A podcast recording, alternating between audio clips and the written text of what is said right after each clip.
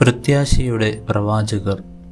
ഇന്നു നാം വിചിന്തനത്തിനായി തിരഞ്ഞെടുക്കുക വിശുദ്ധ ലൂക്കായുടെ സുവിശേഷം പന്ത്രണ്ടാം അധ്യായം അമ്പത്തിനാല് മുതൽ അമ്പത്തിയൊമ്പത് വരെയുള്ള വാക്യങ്ങളാണ്.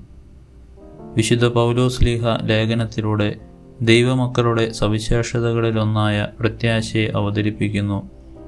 സുവിശേഷ ഭാഗത്ത് കാണുന്നത് പോലെ ദൈവകൃപയിൽ ആശ്രയിച്ച് ദൈവമക്കളാകുന്ന ഓരോ വ്യക്തിയും അയൽക്കാരുമായി രമ്യതയിലാകാൻ ഉത്സുകരാകുന്നു. വിശുദ്ധ യോഹന്നാൻ ശ്രീഹ എഴുതിയ ഒന്നാം ലേഖനം മൂന്നാം അധ്യായം ഒന്നാം വാക്യത്തിൽ നാം വായിക്കുന്നു. കണ്ടാലും എത്ര വലിയ സ്നേഹമാണ് പിതാവ് നമ്മോട് കാണിച്ചിരിക്കുന്നത്. ദൈവമക്കളെന്ന് നാം വിളിക്കപ്പെടുന്നു. നാം അങ്ങനെയാണ് താനും.